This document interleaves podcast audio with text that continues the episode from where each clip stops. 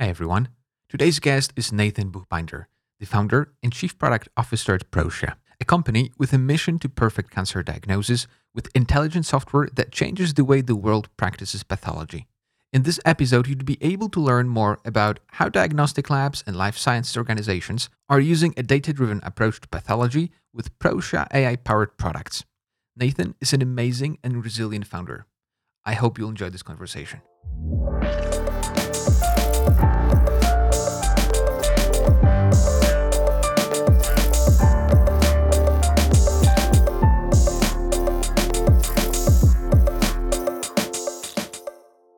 Hi, Nathan. Where does this podcast find you?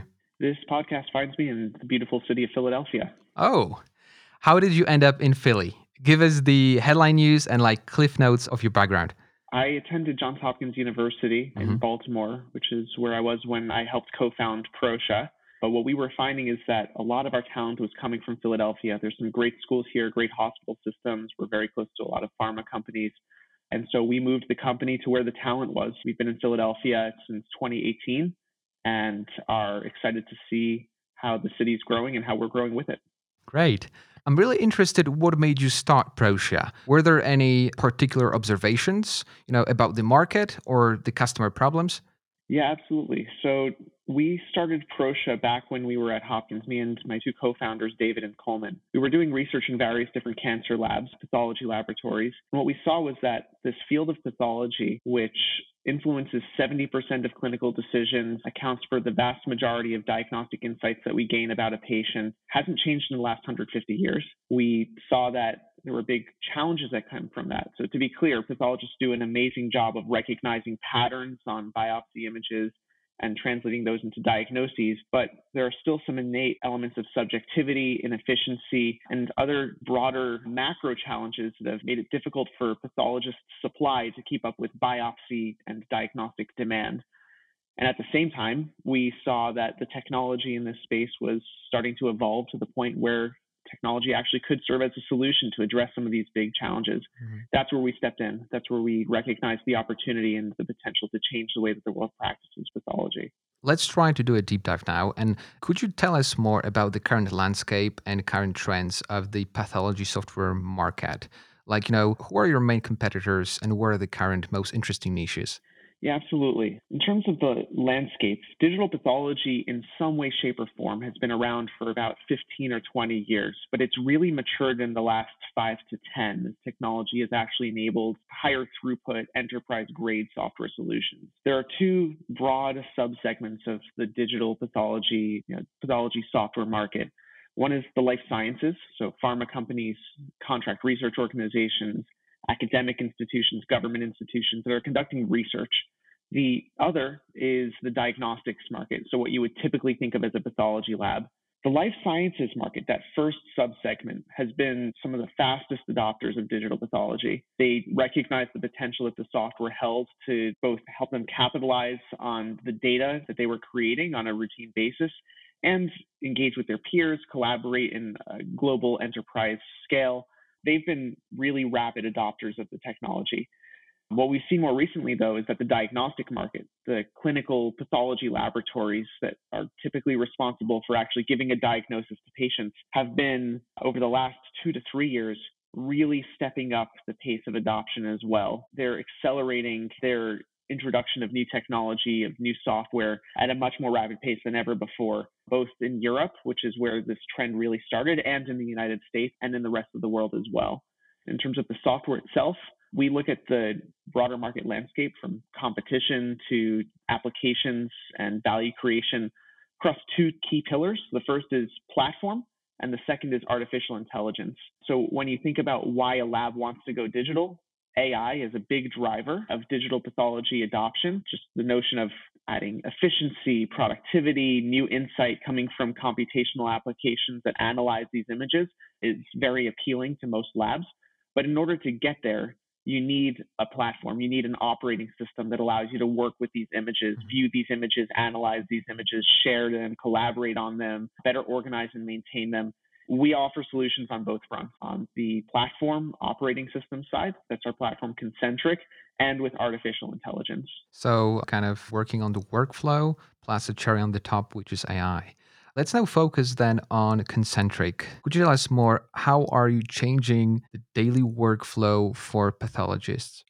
Yeah, so it's a great question. When a laboratory adopts digital pathology, it's a massive paradigm shift for the entire laboratory operation. Everyone from the pathologists and the researchers, of course, but also the technicians, the lab managers, the administrators, they all have to shift from mentality that centers around the flow of glass slides through the lab, which is how you've traditionally viewed them under a microscope, to a digital workflow Concentriq sits at the heart of that. It's the center of gravity for these labs. It really is truly the operating system for digital workflows, for image based workflows. So, some examples of what Concentriq is doing include enabling instant access to experts from around the world. Pathologists, instead of having to ship glass slides to get a consult, simply log on and can request a consult from any number of experts that are a part of their organization or that are a part of any other organization.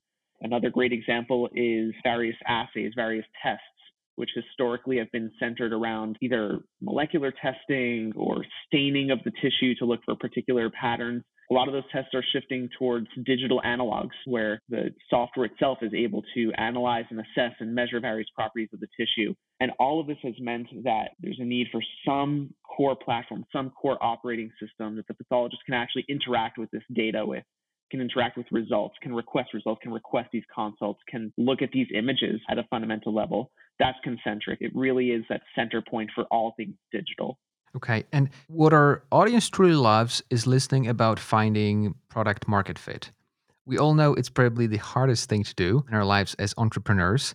So, could you tell us more about your current core business model and how do you see it evolving with time? Absolutely. So I'll touch first on product market fit and then jump into the, the core business model. It wasn't an instant thing. Pathologists have historically not really worked very much with software. The closest they've come to software is the lab information system. It's the pathology lab's equivalent of an electronic health record. And when we started to introduce our software, what we recognized very quickly is just how important a compelling user experience is for the pathologist. It seems obvious in hindsight, but it took several iterations uh, we're on the fourth generation of our platform, Concentriq now, which we released in June of this past year. But it took us several iterations to get to the point where we said we have a software that delivers an experience, a fit from a user's perspective that gives them a compelling reason to want to go digital, as opposed to feeling as if it's a painful process to make that transition, to make that shift. And we're seeing the results of that. It's remarkable to hear our users talk about how much they love operating within the platform Concentriq. Now, in terms of the business model, if we take a step back again, I mentioned before there's platform and AI, there's the core operating system, and there's the computational applications that layer in on top what we recognize is that artificial intelligence is a big driver for digital pathology adoption. A lot of labs are looking at this new technology and saying there's going to be something, whether it's one particular application or a wide range of applications, that make it a no brainer, that make it extremely compelling for me to go digital. But in order to do that, they need an operating system. And so our approach is to deliver an extremely compelling enterprise grade and open platform in the form of Concentriq, deliver that as a SaaS model so that we have a commitment to our customers about continuous improvement of the product, high quality product over time, updates and upgrades to continue to support new features and functionality, and have that platform serve as a vehicle for laboratories to then adopt not just Proscia's applications, but any third party application as well, and introduce that natively and seamlessly into the routine workflow. And the reason it's particularly important in pathology is because pathology doesn't study just one disease.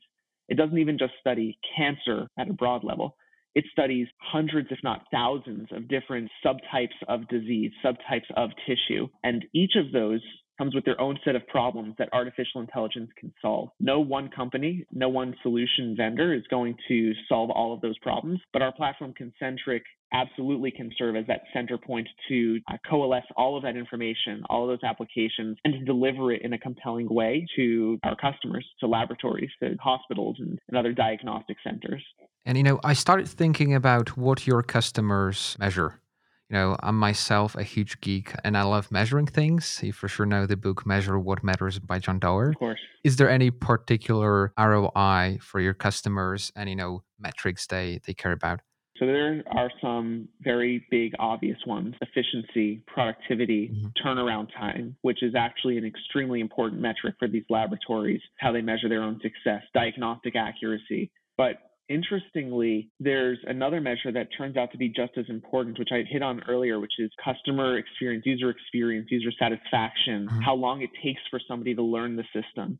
The reason that that's so important is because, again, we're asking pathologists who have gone through four years of medical school, plus additional years of residency, plus additional years of training and fellowship to become the experts that they are. And we're now asking them to completely change the way that they operate on a day to day basis. Their willingness to do it, their enthusiasm to do it, and the success that they see in doing it is very much tied to how easy it is for them to use and gain familiarity with and gain comfort with our platform. And so, of course, maybe this is the product geek coming out of me. Maybe this is a little bit of the technologist stepping in here, but I strongly feel that, of course, the metrics around laboratory performance are very important, but equally as significant is how comfortable our users, pathologists in particular, but how comfortable are users in general using our platform. Would you call it one of your, say, killer features? Absolutely. Yeah. The pathologist centricity of our platform, Concentriq, is one of the three or four biggest selling advantages of Concentriq alongside uh, general performance, scalability, and openness and interoperability to our AI application and others. Okay. And in one of your previous interviews, you said that your AI is helping with the visual chaos. Tell us more about how you're specifically using AI at Proscia. Yeah, so there are a number of different ways that artificial intelligence can influence and impact the role of the pathologist. It can start at the highest of levels, and we're doing this today mm-hmm. by helping to identify cases that should be prioritized, that should be triaged ahead of others, that should be delivered specifically and earlier to expert pathologists that are more difficult or that require additional staining, additional testing. Um, that's one way that AI can impact the role of the pathologist, even in just the lightest of ways. But beyond that, we're developing artificial intelligence that can help make measurements that the pathologist is not able to consistently make today. We can help deliver new information about the patterns, the arrangement of tissue, the arrangement of individual cells or, or various features and properties about the tissue that have a diagnostic impact and deliver a quantitative assessment that the pathologist can then use to inform their own diagnosis, inform their own recommendations. And increasingly, what we're finding is that there are correlations that the human eye and the human mind just can't detect, that the information is just not available to the pathologist in front of their own eyes under the microscope or on our platform Concentriq without artificial intelligence. Correlations, disease, metastasis, or progression, or you know, the likelihood of recurrence, that artificial intelligence can play a role in helping to assess. And ultimately, the role of the pathologist increasingly becomes one in which they are taking in all of this new information. They're, of course, still leveraging their ability to identify these patterns on their own, but they're now having all of this new diagnostic insight or prognostic insight through artificial intelligence that helps to deliver better patient care. Let's now talk about a specific use case. I've recently read that Proscia recently shared the results of a prospective study testing the Derm AI software on skin biopsies from two different labs, right? And the AI detected melanoma in situ and invasive melanoma with a sensitivity of 93% and a specificity of 91%. Tell us more. What we're talking about here is one of our AI focuses in dermatopathology, skin pathology, for those who aren't in the medical space already. Skin pathology accounts for about one third of all of the cases, all of the biopsies that get taken around the world. So it is a massive bulk of the work that the pathologist and that the laboratory does. It's also a very challenging subspecialty, not because your average case is enormously difficult, but because instead you're looking at hundreds of cases a day for a pathologist, which is really rapid volume, a really rapid pace of case review. You have to move quickly, but you're really afraid of missing that needle in the haystack, which is melanoma.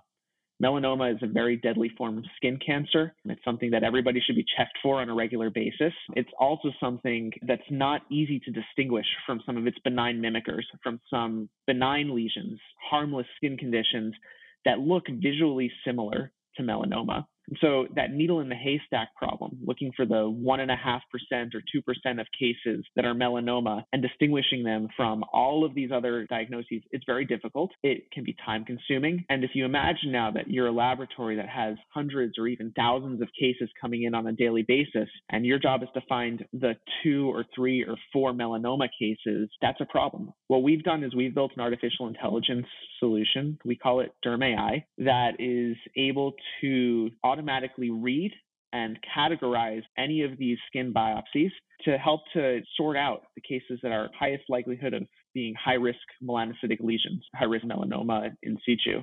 And that's what the study tested. So, of course, we had tested this technology before retrospectively, so on data sets that are historic, that look backwards in time. But we believe that it was essential to demonstrate that artificial intelligence has the capacity to account for all of the variations and fluctuations that you see in routine practice, whether it's coming from how slides are prepared or how they're digitized or how the pathologist is working with them, account for all of that variation and still show the results, still show this performance. At the end of the day, we're still talking about a technology that's being researched and tested and studied.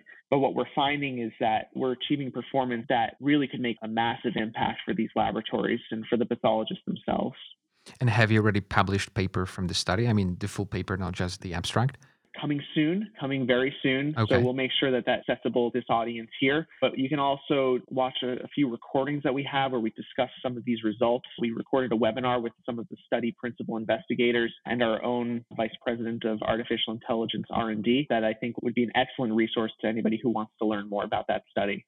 We'll definitely put a link under the episode. You know, there are probably a lot of uh, my fellow physicians, my friends, who are also pathologists listening to this podcast. What if some of them like think, okay, I want to start using Proscia. How long does it take for a new customer to start using your product? What's the implementation kind of time window?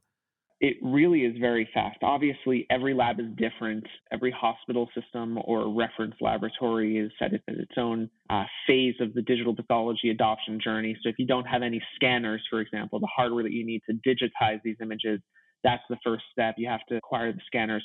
But in general, we're talking a matter of a few weeks, uh, maybe a couple of months total okay. to go from saying, I would like to get this implemented to having it up and running, having it live. It could be faster even than that. One thing that I think is really important is that it's not just about how long it takes to get the software installed. What we're really focused on is how long does it take for pathologists to feel comfortable using the system as a part of their routine practice. And that's again somewhere where we excel. We've conducted studies on this as well, human factors studies and, and some you know, similar research. And what we found is that within 30 minutes of training, the pathologists felt extremely comfortable using the software as if it was a, an extension of their own knowledge. That's really super quick. I'm impressed. Let's try to look into the future. So, what are the next steps for Proscia as a company and as a product? Talk to us about the next like 10 year vision. I think we're at an inflection point. I think we're at a tipping point which a data centric approach to pathology that leverages computational applications, leverages the computing power that's available to us today, really shifts the scales and turns the pathologist into an informaticist, turns the diagnostician into a purveyor of diagnostic knowledge and somebody whose job it is to not purely detect patterns, but also to understand what those patterns mean translate those more directly into clinical practice and then work even more closely as a part of the clinical care team. I anticipate that in the next 10 years, we're going to find that the vast majority of what we call Hollywood diseases, essentially the best known cancers, the ones that get all the attention, are going to have artificial intelligence play a role in making that diagnosis. What that means for the patient is that we could expect to see faster turnaround time, additional information about treatment recommendations, diagnostic confidence improves, and the role of the pathologist, again, increasingly becomes one in which they are a true knowledge center, somebody who's not just a pattern recognition machine, but instead somebody who can help interpret those patterns and translate it into better patient care. I think we're getting there very quickly, and Proscia is playing a key role as the center of that AI enabled digital workflow with our platform Concentriq and with our own AI applications. Let's now switch gears and talk about Nathan as a founder. Tell us about your personal motivations. Why are you doing this? We truly fundamentally believe at Proscia that we're a unique position to make a world of a difference to anybody who is involved in the process of diagnosing cancer and anybody who's impacted by diseases like cancer. As one of the founders of Proscia, I've seen the journey that we've had, always the ups and downs, never just a linear course of upward momentum. There's always some challenges to overcome. But throughout all of that, recognizing that we're in a position to make a, an enormous impact on the lives of patients, millions of patients every year who get diagnosed with diseases like cancer, that really truly is a motivation. And it can sound kind of corny or cheesy to say that, but I think that there are so many different problems to solve and belittle anybody uh, for tackling the problems that they're looking at but it's very rare to be in a position to do something so meaningful and so impactful in such a big way. And that is truly a driver for us. We have a set of core values at Proscia, and the one that stands out most to me is do good. We really are in a position to do good for the world. You're right. What you're doing is a real game changer for us as humanity. What would be like your advice for other digital health founders? They're mainly people starting their companies or raising their seed rounds. What would be this thing they should focus on? Well, I actually think you hit the nail on the head with the question itself. I think one thing that individuals early on miss is the notion of focus.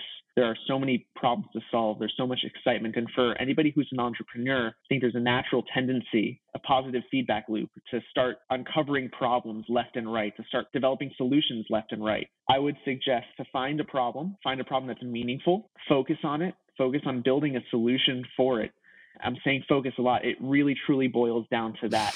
Do something that you're passionate about, do it very well, find something that you can do different, something that you can do better, and don't get tempted by all of the side branches, by all of the other seemingly curious opportunities that come up along the side. There will always be an opportunity to go back and re explore those. But my advice is to really remain committed, focused, and driven on what you know you're aiming to do. And is there anything in particular that our listeners should read, listen, or watch? Do you have any recent inspirations?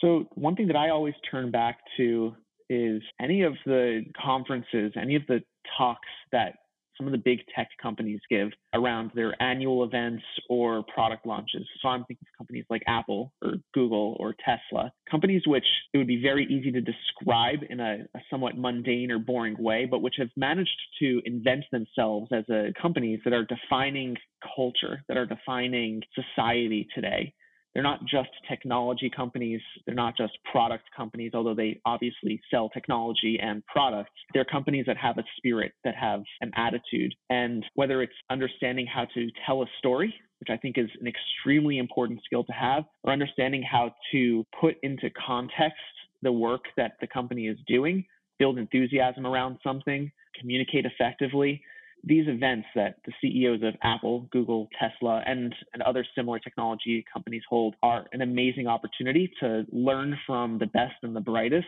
not just in terms of inspiration of the ideas that they have, but also how they convey it and how they build their passions. That's a great advice. Nathan, thank you for joining today and thank you for being our guest. It's a real pleasure, Oscar. Thank you.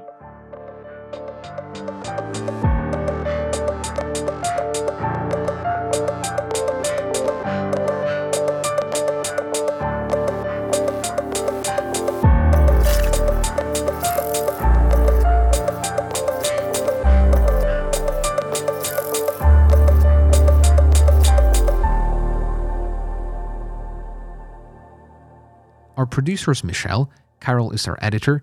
If you like what you heard, please follow, download, and subscribe. Thank you for listening to DigiSection from the Health Podcast Network.